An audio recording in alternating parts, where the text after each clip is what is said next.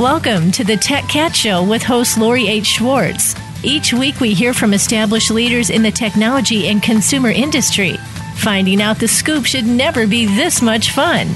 Now, here is your host, Lori H. Schwartz. Hey, everybody, welcome back to the Tech Cat Show. Had a little um, hiatus with some bronchitis, but I am back stronger than ever before. An exciting, um, exciting time right now because in Los Angeles there's a great event. It's focused on the future of retail and how technology and retail are coming together to create great experiences. And so I'm really excited to have my guest today. Kevin Coupe, who is a writer, author, and has a lot of expertise around this area. And we'll get into more details. But let's have a tech cat welcome for Kevin Coupe.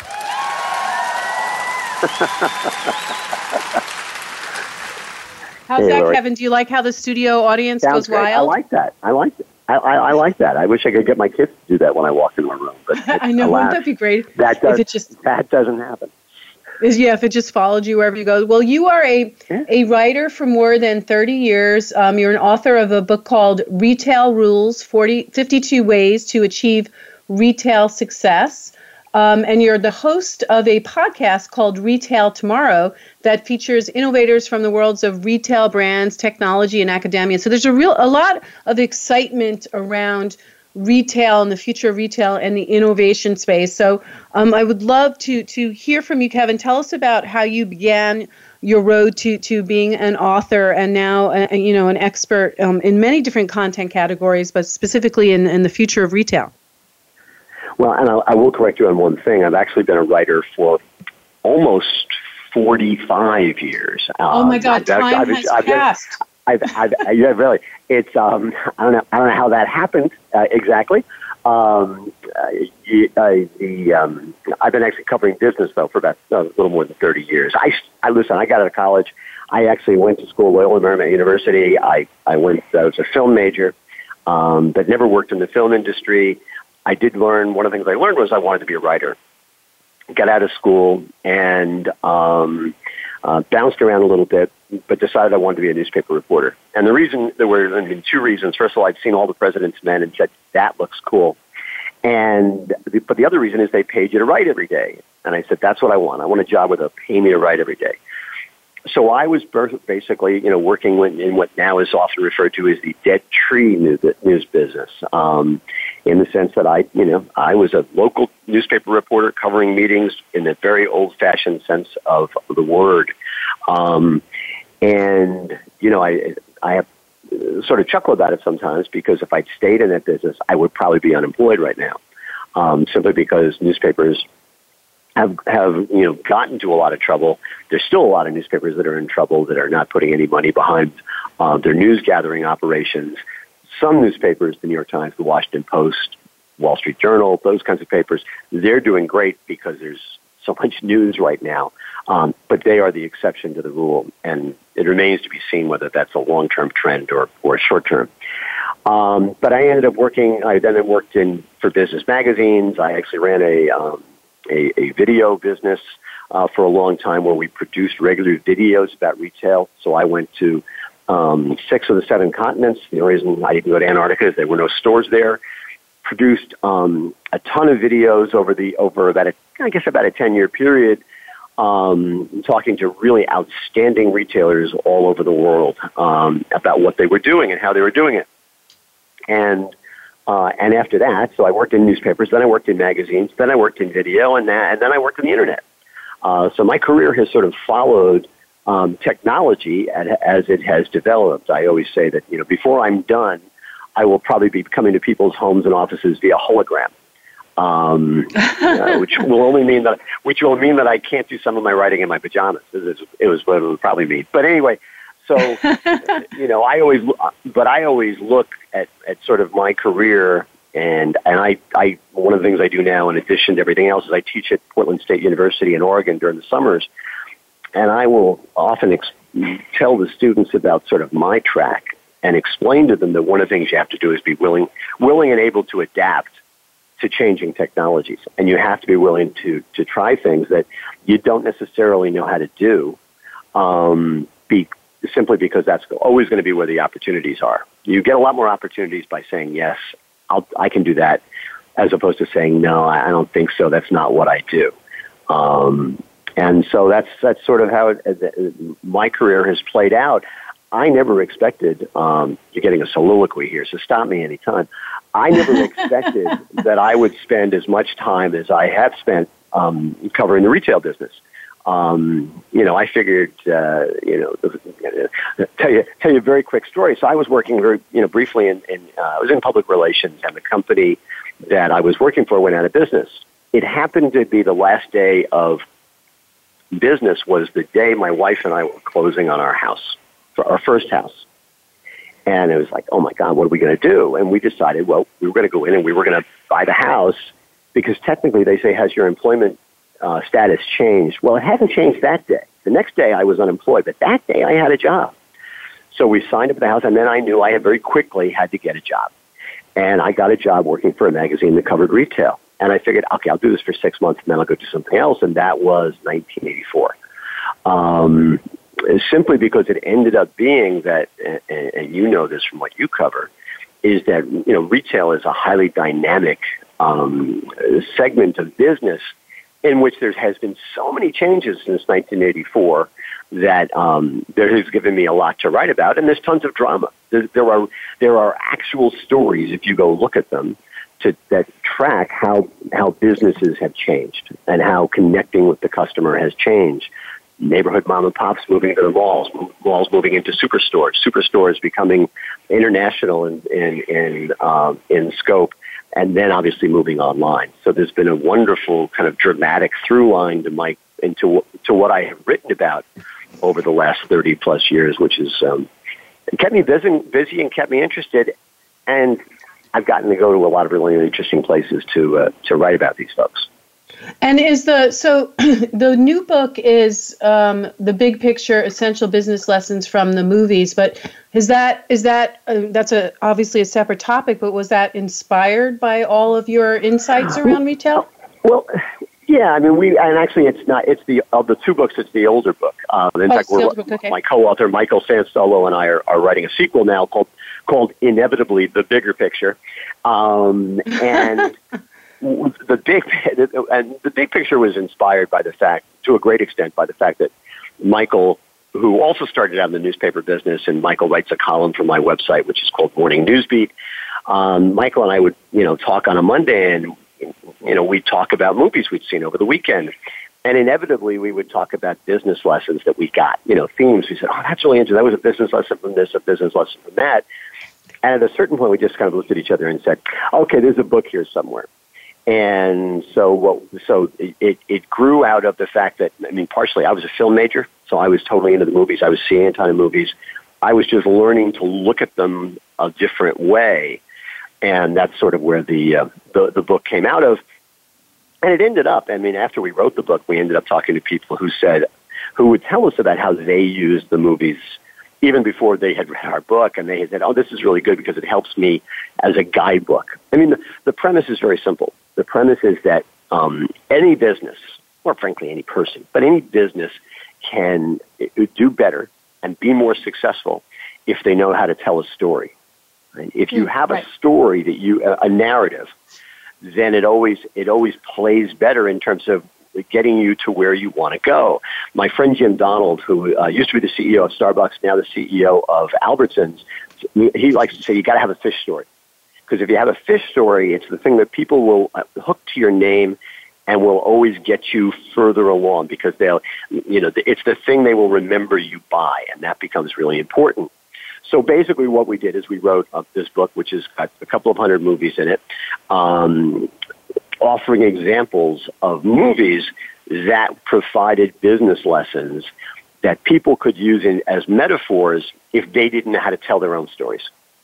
And that oh, was the uh, that was the impetus for the book. That's, and that's great. And so much of what retail is about right now, and and the innovations around retail, it is communicating um, that product, that brand, that experiences, story. So I could see how all of this, um, you know, really winds together. And obviously, because you're talking to people every week on your show, you really have your your your fingers wrapped around um, a lot of what's happening in the space. So we're going to need to take a break, but when we come back, I would love to hear from you on what are some of the hot trends in retail as it maybe comes to storytelling or this merger between the physical and the digital that you know we all um, talk about um, all the time, and, and also who are some of your favorite retailers? Who's who's doing it right? Right. Okay. Look forward to it. And we'll, so we're going to be back um, in a moment. We're talking to Kevin Coupe, who is also, um, according to his bio, the content guy. but he's also he's an author. He's an expert in um, retail and the future of retail, um, as well as a podcaster himself. So we'll be back in a moment with the fabulous Kevin Coupe on the Tech Cat Show.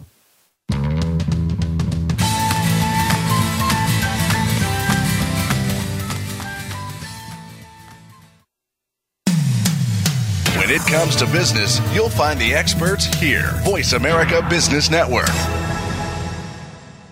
The key point of contact between consumers and brands is technology. StoryTech, a boutique agency, empowers you to use that tech to deliver your message, engage your customers, and raise the bottom line. How do you track and exploit the trends? How do you stay ahead of industry disruption? And how do you maximize profit from content? From strategy to execution, the answer is StoryTech.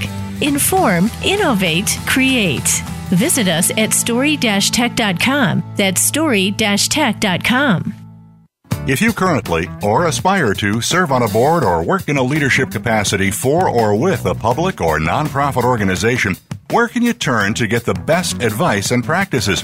How about Leadership Matters with Dr. Cheryl White, Linda Schub, Gerald McFadden, Andre Howard, Tom Wall, and Rihanna Absar? Our program discusses challenges facing both public and nonprofit leaders. Don't miss these practical solutions and tips to enhance your leadership style and effectiveness. Leadership Matters airs live Wednesdays at 2 p.m. Pacific, 5 p.m. Eastern on the Voice America Business Channel follow us on Twitter at VoiceAmericaTRN. Get the lowdown on guests, new shows, and your favorites. That's VoiceAmericaTRN. From the boardroom to you, Voice America Business Network.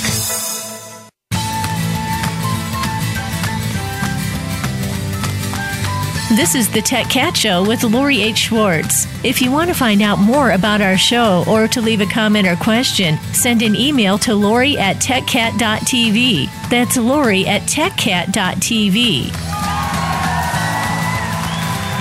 Hi, everybody, and we're back, and we've been talking to the fabulous Kevin Coupe, who is the content guy. Kevin is an author and an expert on retail, um, and in town for a Retail Tomorrow event. And um, I want to know, Kevin, what are some of the uh, trends around retail and the future of retail that are bubbling up right now that are getting people excited?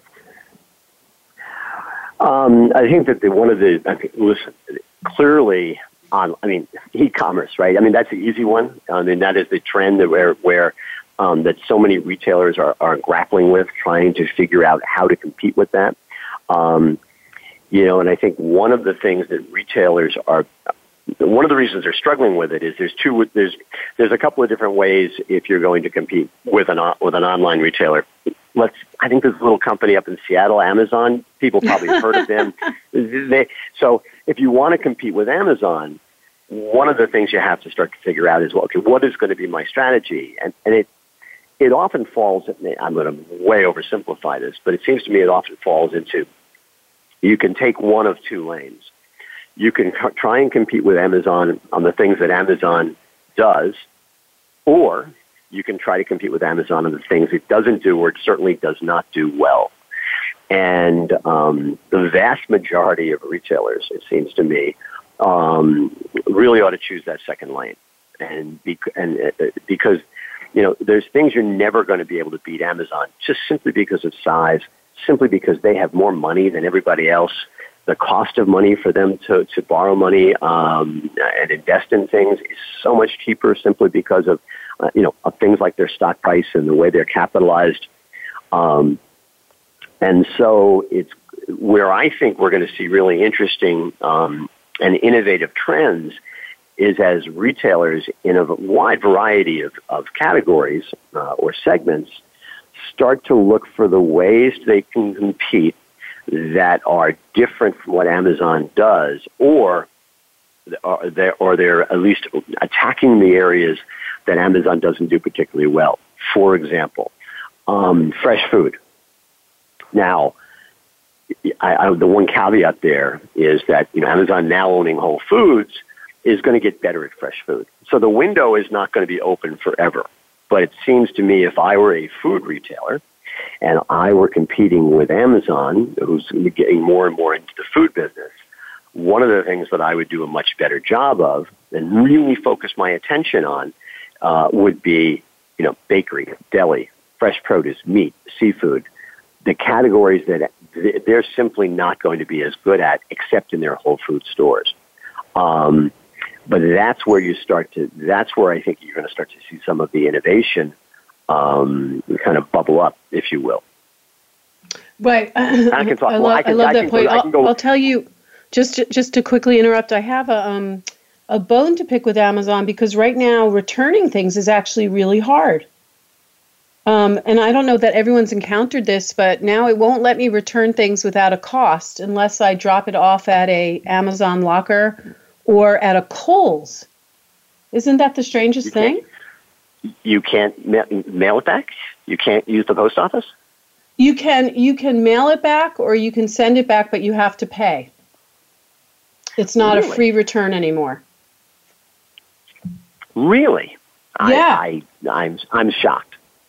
I know. Um, so now I, am actually let... changing my shopping. I'm changing how I buy things now because I'm not buying anything on Amazon that requires trying on or that is something that I might return. I'm only buying packaged goods from them now. What's interesting about that is when is that they own Zappos, right? And Zappos yes. has exactly the opposite philosophy. You, know, you can deliver, yes. you can return it for a year with absolutely no problem at all. I'm a little, I'm a little surprised to hear that. I frankly haven't run into it because I don't think I, I don't think I've returned anything to Amazon in in years. Um, yeah but I tend not to buy things that need to be tried on from them. So, um, right. so that's really interesting. So, and so I'm hey, changing my behavior, and you're absolutely right. I am now buying shoes that I buy online, and mostly it's like kids stuff that I do this with. Um, I'm using Zappos because Zappos still has a fabulous return policy. So it's it's interesting it's, that yeah. now my behavior is changing. The uh, you know I think one of the things that's going to happen with Amazon is it, it, it, not to go down too deep into the into the Amazon rabbit hole, but I do think we're we're going to see them testing out different kinds of policies to see what works, to see what um, what doesn't work. You know, are, they're going to try to. Amazon has always been very good at figuring out what the consumer pain points are and then addressing those. But I think that um, they will probably, inevitably, um, they will probably create their own pain points at some hmm. point. And so they're going to have to address those as well. Um, you know, they, uh, I mean, Jeff Bezos has, has always said that, it, you know, the, as the company gets bigger, the size of its mistakes have to get bigger as well. And right, so the pain points will get bigger. Right. That will, right. and that, and that's a fair point. That's a fair point. And, and the question is, you know, do they get pushback on it? Do they get blowback on it? Do they see do they see consumer habits changing? You know, one thing we do know about Amazon is that they they are they are um, uh, carnivorous when it comes to collecting data, and and they are they have they're not afraid to use it. they are expert at using it. So it is entirely possible that um, it, it, that they've done this because they said, hey, you know something? Let's see if this affects people's shopping habits. And they could find out that there are you know five million people just like you who change their shopping habits and stop buying things they used to buy a lot of. And they could and they could say okay we need to go back to the way it was or we need to adjust it to make our return policy more attractive or they could find out there were 12 people just like you and it really didn't affect a lot of a lot of folks um, they are not, but you know, listen, they're not afraid to make make mistakes. I wish more retailers were like that. I wish more mm-hmm. retailers um, were, we're, unafraid like of the yeah. of making what about, mistakes. Um, what are some other trends um, besides e-commerce that are interesting? Well, I think the whole notion of, of I mean, clearly, and it, and it takes us down that second lane that I was talking about before is I do think you're going to see more more companies focusing on on, on some sort of experiential marketing, um, trying to figure out ways to make the physical location um, more compelling, more attractive, have it tell a story uh, than have done it in the past. I think you're going to see um, companies really focusing on the physicality of the place, sometimes linking it back to um, to what's being sold online by those same companies, and, and sometimes not, uh, depending on, on, what the business happens to be.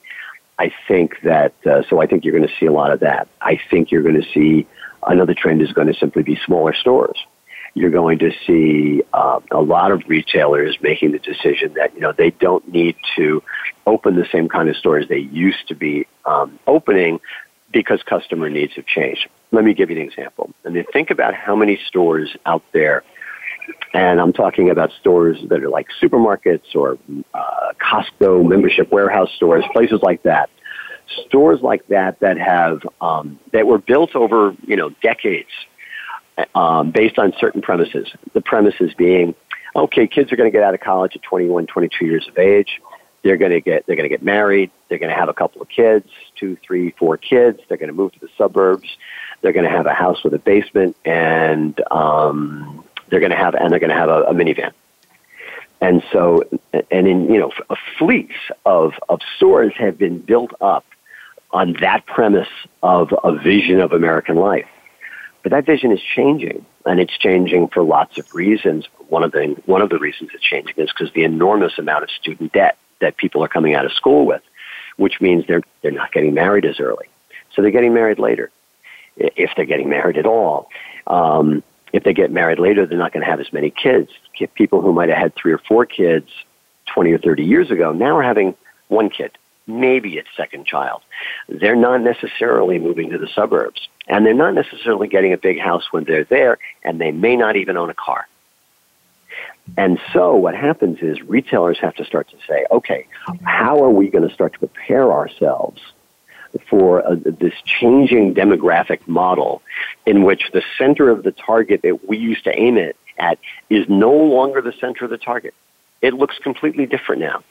Hmm. And so I think it's it's critical for retailers to start to focus on that. And by the way, look at a company like IKEA, right? What do we yeah. know about IKEA? They operate these big mother stores, right? And they're you know they take forever to get through. Um, I, there's a line from 30 Rock where Tina Fey, Tina Fey say IKEA is where marriages go to die. And um, um, yeah.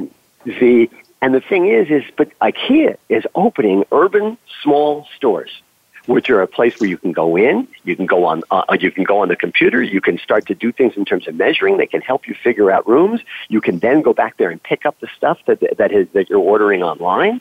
You can get help. Hopefully, somebody can help people to, you know, because that stuff's impossible to build for people like me. But they have decided that they no longer can can can they exclusively focus on these big stores that did business a certain way. And that, to me, is when a company like IKEA does that, it's a, it is a, um, a fundamental and critical insight um, that has the potential of changing their business completely.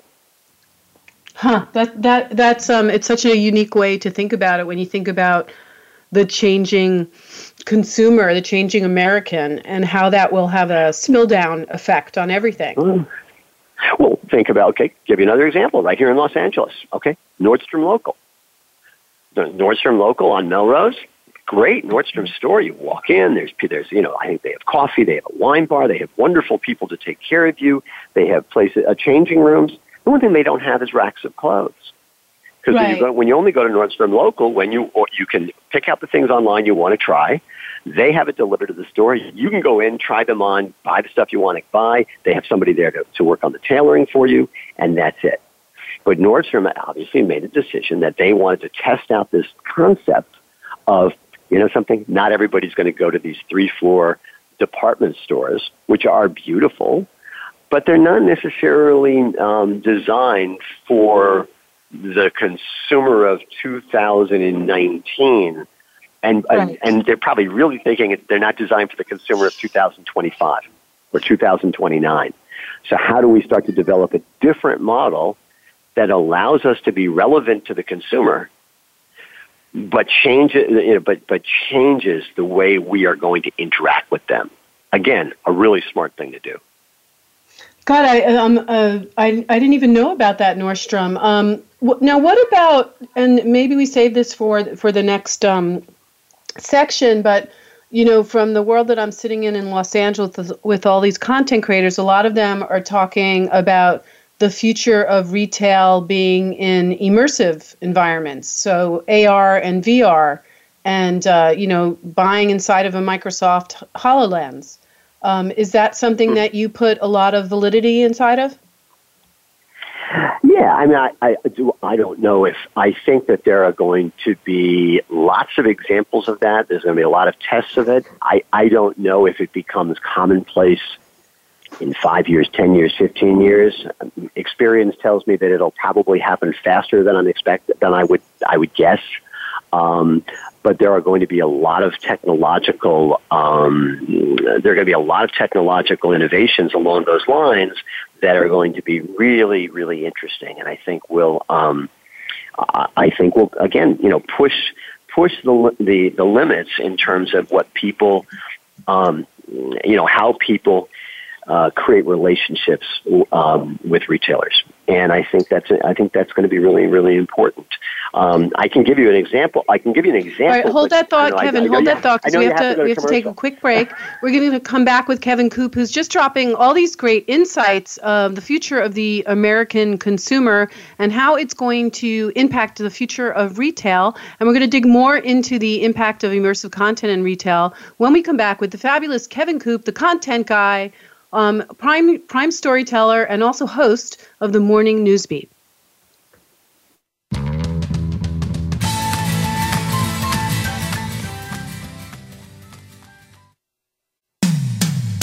When it comes to business, you'll find the experts here. Voice America Business Network. The key point of contact between consumers and brands is technology. StoryTech, a boutique agency, empowers you to use that tech to deliver your message, engage your customers, and raise the bottom line. How do you track and exploit the trends? How do you stay ahead of industry disruption? And how do you maximize profit from content? From strategy to execution, the answer is StoryTech. Inform, innovate, create. Visit us at story-tech.com. That's story-tech.com.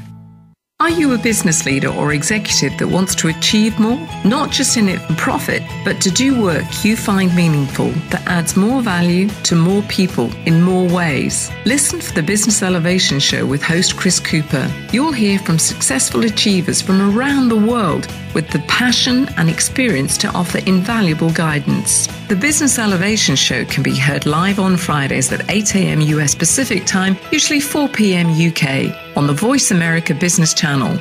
Be more, achieve more. Have you become a member yet? Sign up now to become a member of Voice America. It's always free and easy. Plus, you get to take advantage of some great member benefits. Get unlimited access to millions of hours of on demand content across all of our channels. Keep track of your favorite episodes, shows, and hosts in your own customizable library. Find out what shows you might be interested in based on your favorites. Plus, you get insider access with our newsletter. Membership gives you more. Sign up at voiceamerica.com and click register at the top right business community's first choice in Internet Talk Radio. Voice America Business Network.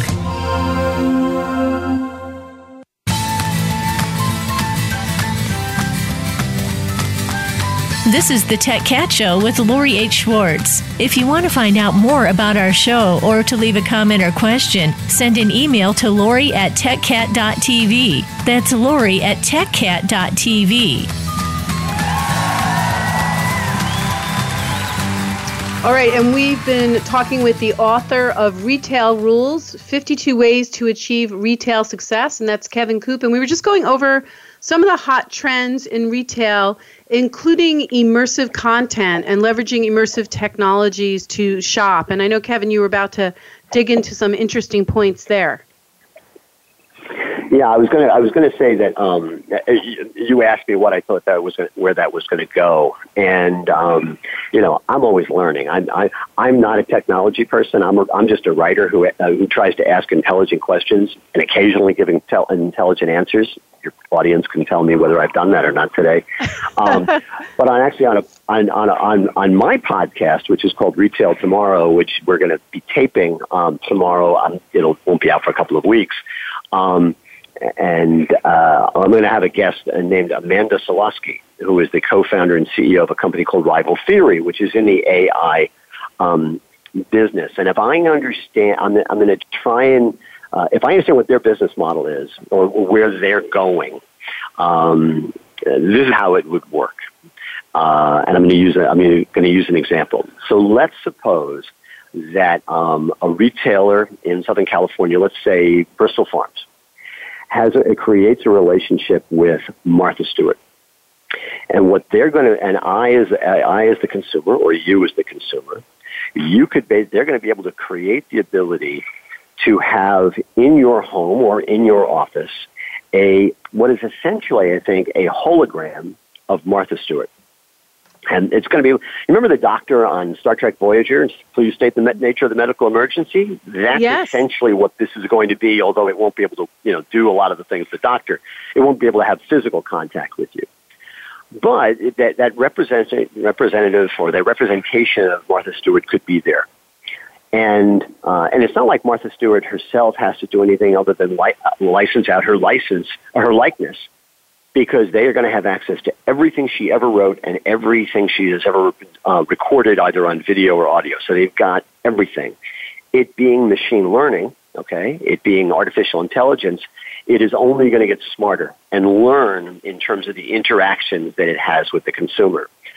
So let's suppose you go home and you've got this thing in, in, in your kitchen. You walk into the kitchen and you um, you say, "Hey, Martha, um, I'm I'm thinking of making a um, a seafood risotto um, for dinner tonight. Martha comes on and says, "My, you know, Laura, that's a great idea. You know, in fact, I've got a great recipe for seafood risotto. It's going to knock your socks off, and I'll walk you through it. So as you're making it, I'll help you make it. So I'll be here to give you advice and help you make it. And by the way, Lori, would you like me to order all the ingredients from from Bristol Farms for you? And you say yes, and all of a sudden they order it. Maybe two hours later, the ingredients show up. That is now. Is that going to happen tomorrow? Absolutely not. But I think it is going to happen. And when you think about it, think about you know if um, you know if, if Martha Stewart and Rachael Ray get get into that business, or uh, other people who with other kinds of expertise get into that business, suddenly you're going to have this kind of virtual, uh, uh, virtual consulting community out there that are going to actually be able to outlive um, even the people who do it. I mean, um, uh, Amanda said to me, she goes, you know, 10 years from now, you're going to be able to go to a, mo- a brand new movie that is going to star Paul Newman, Marlon Brando, Elizabeth, and Elizabeth Taylor, all of whom have been dead for years. But right, because right, because right. virtual because this technology is getting so much better, they're going to actually be able to do that. Now, I think there's a part of me that thinks that's a little creepy, but I also think that it but it tells us where the world is going, and I think the notion of it being available to retailers makes an awful lot of sense. I mean, think when in in some ways we're not that far away from it when you think about um, Alexa or or Google Home, right? I mean, when I when Amanda was telling me this, one of my first reactions was Jeff Bezos has got to have a thousand people in Seattle working on this because right now Alexa is just a disembodied voice who will respond to very specific questions, but Alexa doesn't really learn. Right. In, in other words, if I I could I could ask ask Alexa five times in a row, what's the temperature outside? And at no point does Alexa say, "Hey, idiot! I've already told you four times. What's wrong with you?" Um, but Alexa, but and it's so there's no there's so there, the interactions are limited. Plus, there's no physical representation. But it isn't hard to imagine that down the road, Alexa um, could end up not just learning, so we can have more meaningful intera- interactions, or that Alexa could ha- uh, have a, a some sort of physical representation, and that physical representation might be might be um, created by the person who's using it.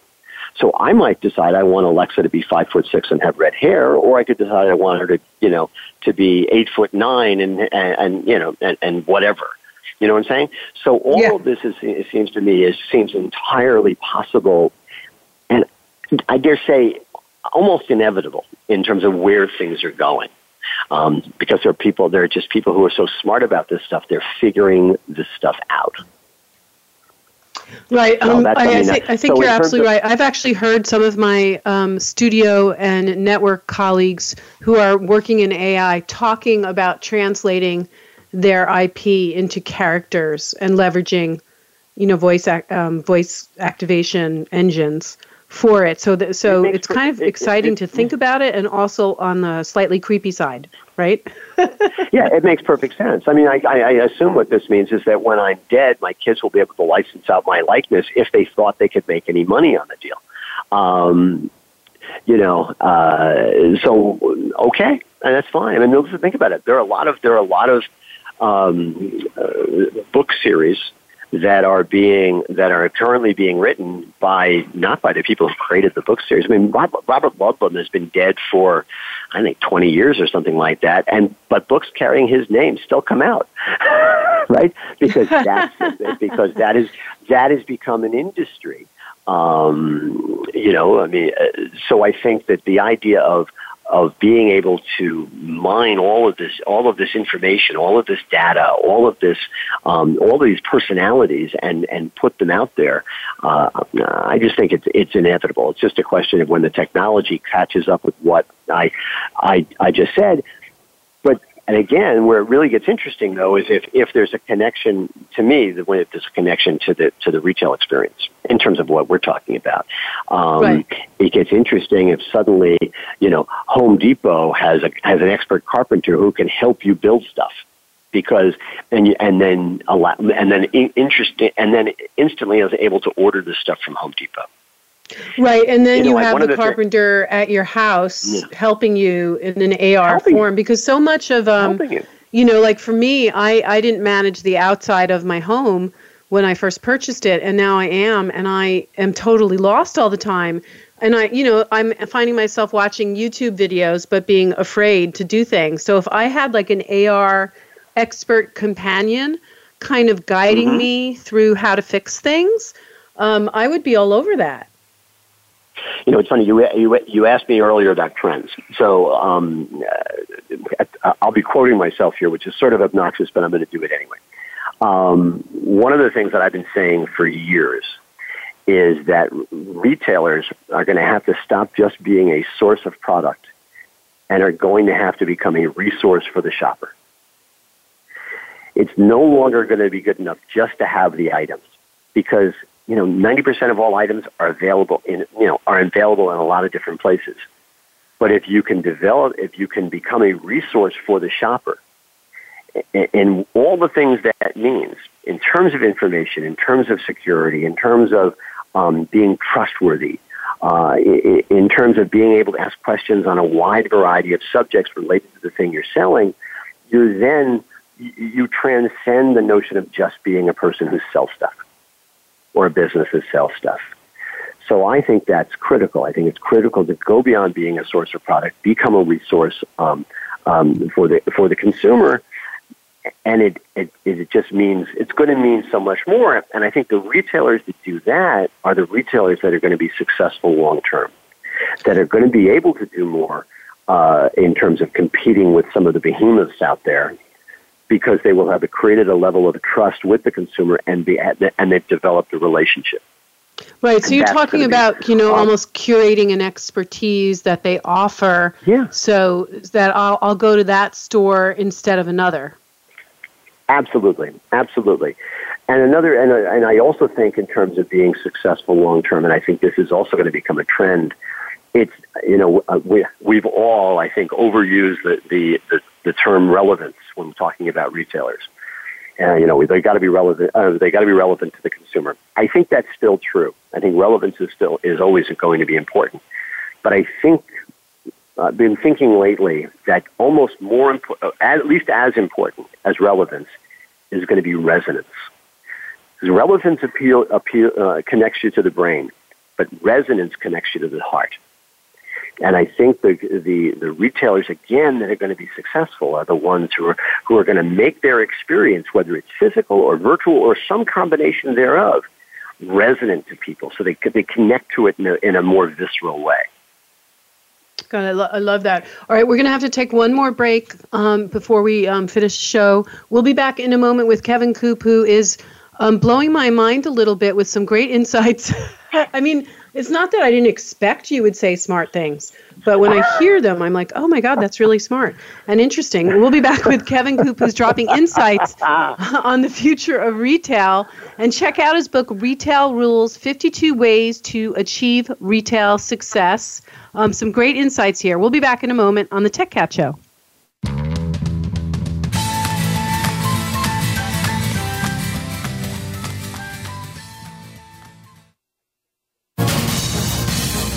Voice America Business Network, the bottom line in business. The key point of contact between consumers and brands is technology. StoryTech, a boutique agency, empowers you to use that tech to deliver your message, engage your customers, and raise the bottom line. How do you track and exploit the trends? How do you stay ahead of industry disruption? And how do you maximize profit from content? From strategy to execution, the answer is StoryTech. Inform, innovate, create. Visit us at story-tech.com. That's story-tech.com. Do you need directions to solid financial future? If so, the Money Answer Show with Jordan Goodman will provide you with a roadmap to making smart money decisions in every area of your personal finances. Join Jordan every Monday at 12 p.m. Pacific Standard Time, 3 p.m. Eastern for the Money Answer Show on the Voice America Business Channel. Learn how and where to get the best deals on mortgages, cars, and insurance. Find out the best ways to save for college and retirement. Get out of debt, improve your credit rating, and save on your taxes. The Money Answer Show with Jordan Goodman will provide you with great tips on investment opportunities in real estate, stocks, annuities, and other investment vehicles. That's the Money Answer Show with Jordan Goodman on the Voice America Business Channel every Monday at 12 p.m. Pacific Standard Time. When it comes to business, you'll find the experts here. Voice America Business Network.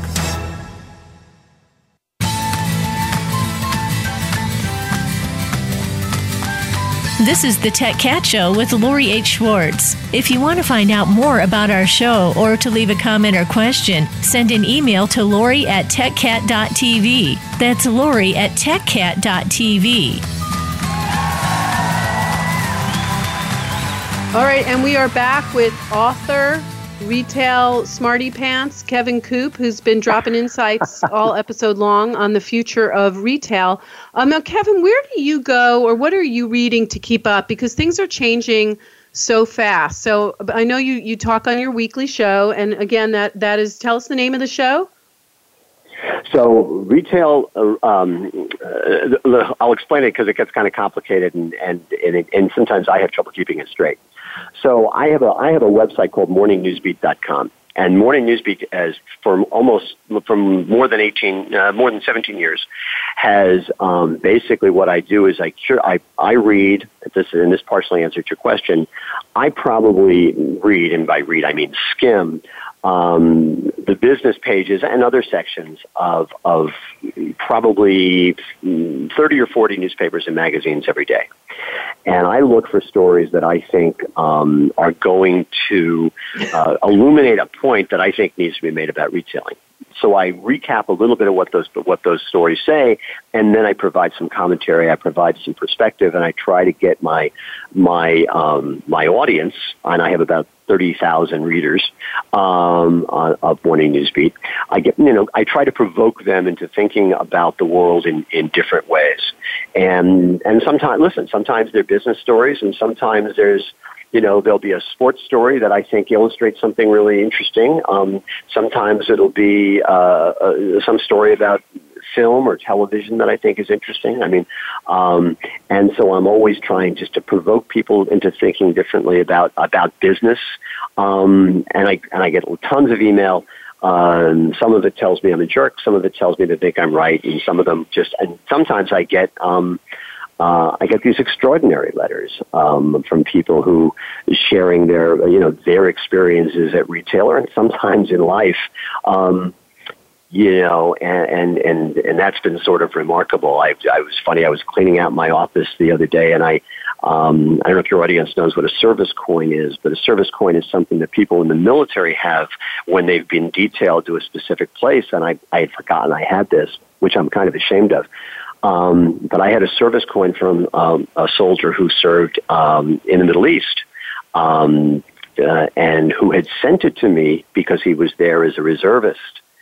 And he said, uh, and he worked for a supermarket company. And he sent it to me because he said he read Morning Newsbeat every day to keep him in touch with his old life because he needed to have that kind of tether, which was just how lovely is that? that? What, oh no, totally lovely. So that's Morning Newsbeat, and then and then Retail Tomorrow pod, podcast, which is a new series of podcasts. We're going to have anywhere from 12 to 20 of them this year, and we're going to hopefully bang up the frequency a little bit next year. Do them at least, um, you know, uh, a couple of times a month again, talking to people, um, people in the retail business, people on the technology side, but focusing on the world, where the world is going, and you're not just looking at best practices, but what we'd like to call next practices, and um, because we think that's a, that's got a lot of value to it. So that's a podcast, and and I, I get really smart people to come on this podcast. It's been really extraordinary. In fact, I have an upcoming po- podcast where I have um, this really smart technology person. I don't know if you've heard of her, Lori Schwartz. She's going to be on my podcast. funny, um, funny. but so, keep it going. I love hearing it. and so and so um, and so that's that's my um, those are the two places that I spend most of my time. And in both cases, I just read a ton. I'm just one of those people who just tends to um, I, I read a lot, especially um, newspapers and magazines um, and websites, obviously um, because I'm fascinated by where the world is going. And like I said before, you know, I started out in newspapers, and and so I'm sort of learning as I go along too. Um, and and ultimately, I sort of while I'm I always consider myself first and foremost a writer. I'm not I'm not a consultant. I don't do that. Um, but I'm also something of a teacher.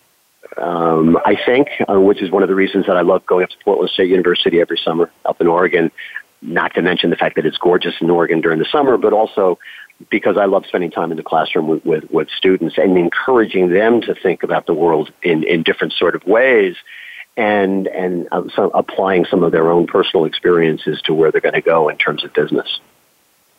Huh.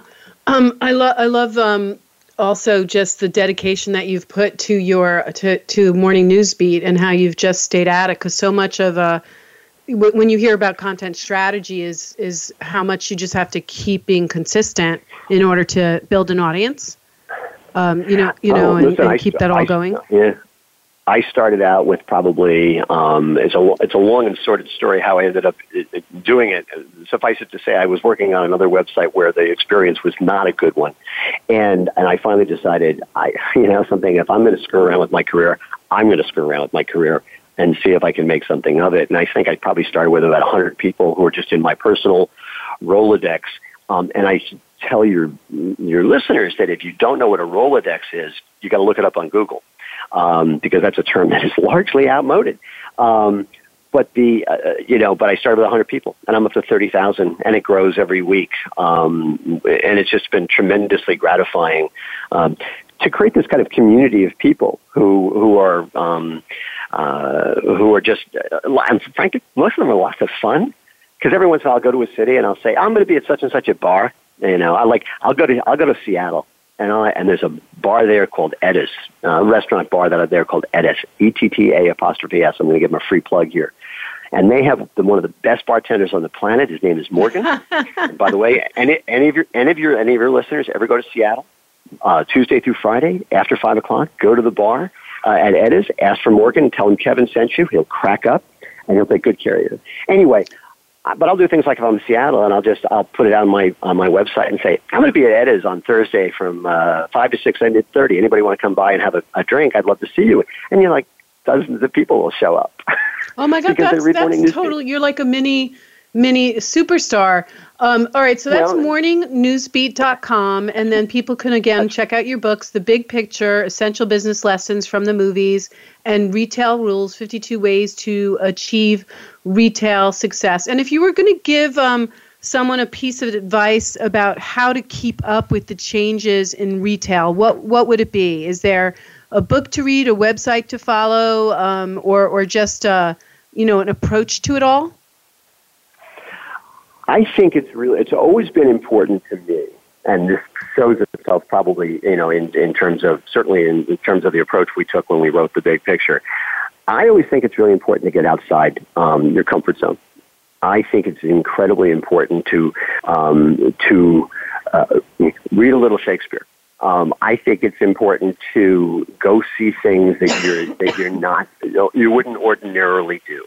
Um, you know, uh, I'm not a, I'm not a, I don't like particularly the opera, but it's probably a good thing for me to go every once in a while because it opens my mind. So I think it's really important to kind of get outside um, one's comfort zone. And so that's one of the things I always encourage people to do is, you know, go to, if you've never, if you don't go to the theater very often, go to a play, go to a musical and, and have that experience. And then, by the way, if, especially if you're in retailing, think, retailing, think about how you could translate that live experience and that the thrill of being live um, to your store. So I'm a, I'm a bug on, on, on doing things, on, on trying stuff that allows you to see the world in a different way. Um, and I sometimes I mean that both metaphorically and I mean it um, actually. One of the most, one of the proudest, one of the proudest is not the right word. One of the best things I've ever done in my life is I climbed the Sydney, the the the, uh, the bridge at Sydney, Australia, the one that everybody huh? knows that goes right by the Opera House. And in fact, you can take you could there there are tours. They take you to the top of the bridge. Um, it is very very high up, and I'm terrified of heights. Uh, I am not a good heights person, but I decided that that was something I really wanted to do. And they, you know, that you're hooked up, so you're not going to fall and kill yourself. But it doesn't matter if you're really scared of heights. But I did it once, and it was one of the best things I did because I got to see the world in a different way. Huh. And as I Love say, that. That, is, that is both an actual example and a metaphorical example to see the world differently. And what a what a beautiful way to, to wrap up this podcast. um, Kevin Coupe dropping insights left and right. Check out morningnewsbeat.com. And Kevin, I can't thank you enough. This has been so interesting and insightful. A really different look at, at um, what's happening out there with the consumer and how retail is going to respond to it. Um, so check out all of Kevin's books, and we'll be back next week with hopefully another insightful speaker on the Tech Cat Show. Thanks so much for joining. Thanks a lot.